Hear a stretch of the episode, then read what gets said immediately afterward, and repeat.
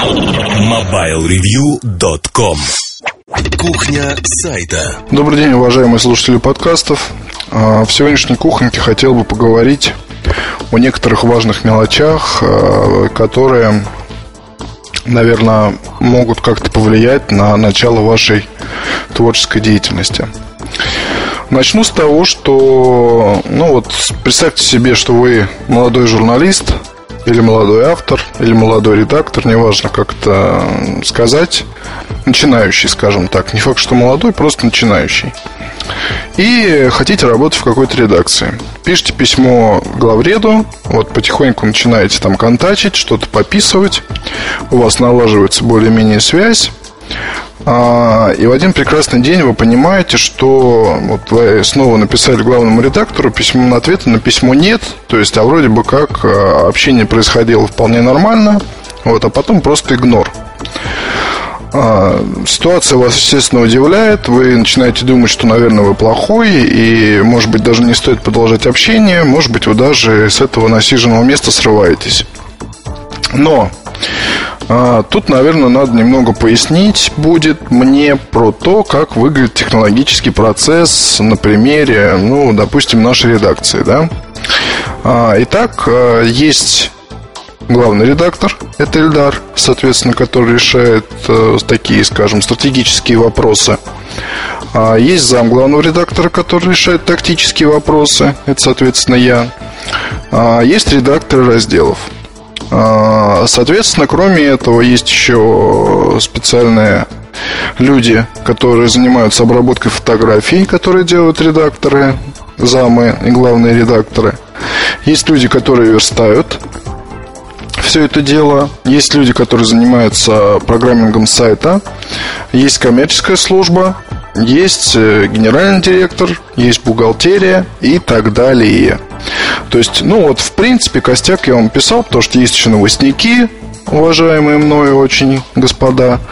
А, ну и много кого еще есть нештатные авторы и так далее. А если вы начинающий автор и общаетесь, допустим, с Эльдаром, то я бы обязательно вам советовал э, сразу же у Эльдара или у главного редактора любого издания узнавать, насколько э, вообще корректно общаться по поводу статей вот именно с ним. Вот. И в любом случае попытаться узнать контакт человека, который вот именно и отвечает за выкладку статьи, со статей, составление плана, что пойдет завтра-послезавтра и так далее. А, все дело в том, что вот если вы общаетесь с главным редактором и все происходит нормально, а потом бац и обратного ответа нет, то это может означать, что главный редактор просто э, либо у него нет времени вам ответить, либо он не в Москве, либо он вообще куда-то улетел в командировку, либо он в отпуске и так далее. Поэтому я бы сразу рекомендовал запасаться контактами всех, кого только можно. Вот. И уже тогда никаких накладок не будет. Второй момент. А, вы можете сдать статью и долго ждать, когда она выйдет, не понимая, что происходит. Вот обращаясь в очередной раз там, к главному редактору с тем, что там правда все нормально или неправда все нормально. Тут еще может быть такой случай, что банально вы, скажем, сделали статью, но фотографии не подготовили. Вот фотографии готовятся следующим образом. Ну, опять же, вот на нашем примере. Все устройства мы снимаем сами по определенной методике. Вот в этой методике есть достаточно большое количество пунктов. Вот, и так или иначе мы с ней имеем дело. А, соответственно, потом фотографии выкладываются на FTP, откуда, они, откуда они забираются с человеком, который их обрабатывает. Вадим, привет, респект и уважуха. Затем они попадают назад уже в готовом виде и их, соответственно, используют для уже конечной верстки. Когда в статье используются фотографии, скажем, официальные, либо там еще какие-то, то они банально ищутся в интернете вот, и берутся оттуда. Понятно, что здесь используются официальные снимки, то есть ни в коем случае нельзя брать с других сайтов, там замалевывать, не знаю, какие-то логотипы. Вот, просто вот, аккуратно взять с официального сайта компании архивчик э, с пригодными для печати снимками и их использовать. Что вам нужно знать? Вам нужно знать, что когда вы готовите текст, вы сразу же должны думать и о том, чем он будет проиллюстрирован. И заранее этот момент узнавать у редакции. Вот следующим ну, вот образом, который я выше описал. Узнавать у людей, которые причастны к выкладке именно. И тогда, соответственно, уже, когда есть текст и фото, вопросы снимаются. Если есть текст, фотографии нет, а у верстальщика возникает естественный вопрос, как же это верстать, потому что нужна хотя бы один, одна фотография для анонса. И возникает некий такой ступор. Статья просто откладывается, идет другая. Этот момент тоже надо иметь в виду. Третье. А, наверняка у многих там возникнет вопрос по поводу того, вот как вот я написал статью, как мне получить деньги. А, за нее. У главного редактора э, спрашивать такие вещи бесполезно, потому что это надо узнавать у людей, которые отвечают за деньги, так или иначе. Вот. Но это уже не главный редактор, это зам или там, соответственно, люди в бухгалтерии. То есть у главного редактора такие вещи лучше не спрашивать. И четвертый пункт, которым, наверное, стоит сказать, главного редактора вообще лучше не доставать. Вы должны понимать, что вот вы вышли, вы взяли контакт, да, вы начали работать, все. Дальше вы общаетесь уже не с главным редактором, а с людьми, которые отвечают за печать. То есть при нужде вы можете отправить, конечно, почитать свой текст и ему, поставив копию там зама, не знаю кого еще. Вот, но в основном все общение у вас должно происходить не с ним. То есть в редких случаях это так, но э, не знаю, обычно главные редактора занятые люди, то есть у них совершенно там другой круг задач, они за это не отвечают. Это примерно то же самое, что там, не знаю, пытать издателя на предмет, почему вот у вас новость неправильно написана. Издатель вообще не знает, даже может не знать, что там будет в журнале. Издатель тоже там имеет определенный круг задач своих. Вот, и к нему лучше не соваться с такими вопросами. А, наверное, вам будет интересно узнать, а вот, собственно, как технологический процесс организован, вот некая цепочка, да, вот именно как, а, вот, допустим, на сайтах это выглядит. На сайтах все достаточно просто, то есть присылаете статью, ее редактируют, ее вычитывает корректор, присылаете фотографии, их обрабатывают, статью выкладывают на сайт. Вот, как правило, этот процесс достаточно быстрый, и влиться в трудовой процесс здесь крайне легко. А в том плане, что вы вот написали, видите результат, написали, видите результат. Потому что если пишете хорошо, интересно и по каким-то вещам, которые ранее, может быть, не освещались, то здесь э, вот результат будет налицо.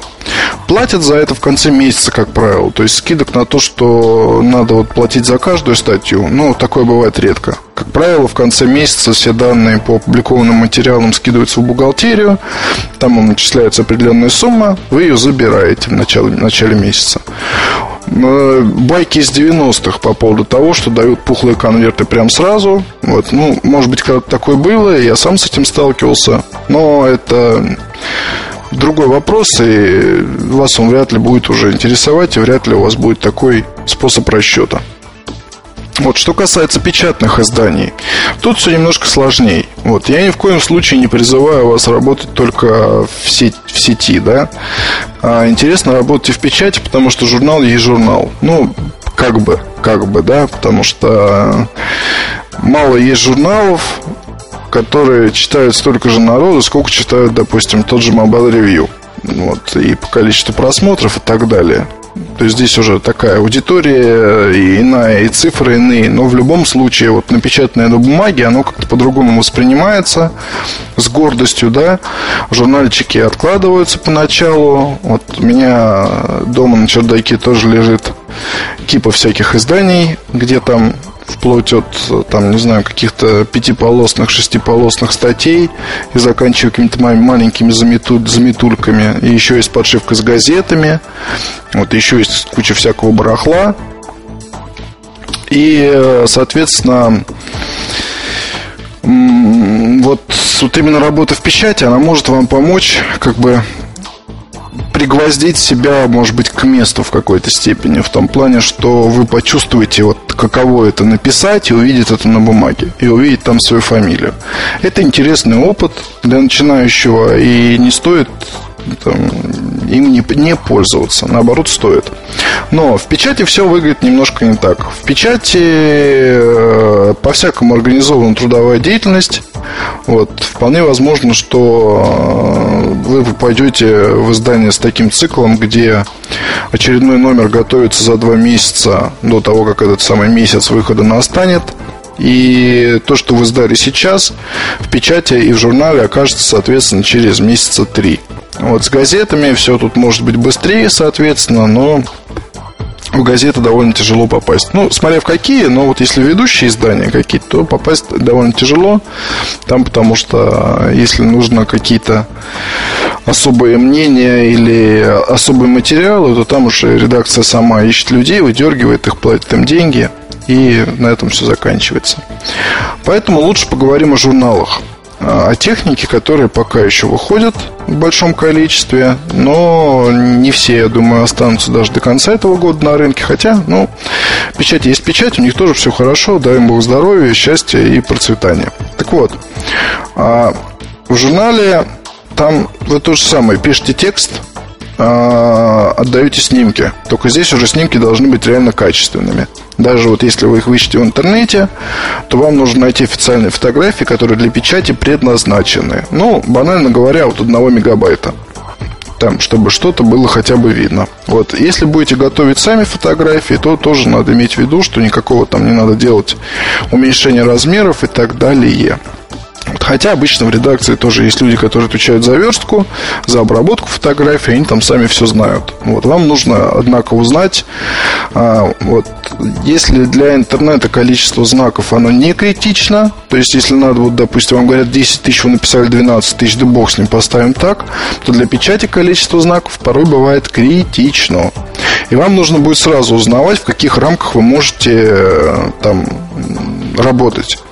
То есть, сколько знаков на полосе обычно бывает, сколько знаков вот может занять та или иная статья, все это надо узнавать заранее. Вот. А, и, соответственно, уже от этого отталкиваться, когда вы будете писать. Потому что, когда вы работаете журналом, надо четко понимать, что а, вот если мы написали больше, то вот это самое больше, оно может быть выброшено при верстке. Потому что когда вот верстаются полосы, там ставятся картинки, вот делаются заголовки, всякие отступы и так далее, выносы, то вот эти самые вот хвостики, они вылетают и их приходится удалять. Приходится удалять э, матерящемуся заспанному, заспанному в ночи редактору, который вас определенно за это дело не сильно полюбит. Вот бывает так, что э, удалять приходится э, в любом случае, вот даже если и все нормально, потому что мало ли, может быть, там какие-то картинки интересные нашли или еще что-то. А, но вот надо вот иметь в виду вот этот вопрос. Потом второй момент. Если в интернете сроки не важны, не критичны, в принципе, потому что процесс безостановочный, и всегда все можно успеть, поставить, то в печати это не так. Есть дедлайны, да-да, есть дедлайны, линии смерти, вот, и лучи смерти, соответственно, до которых вы можете там заниматься ерундой, но за час до дедлайна статью надо сдать.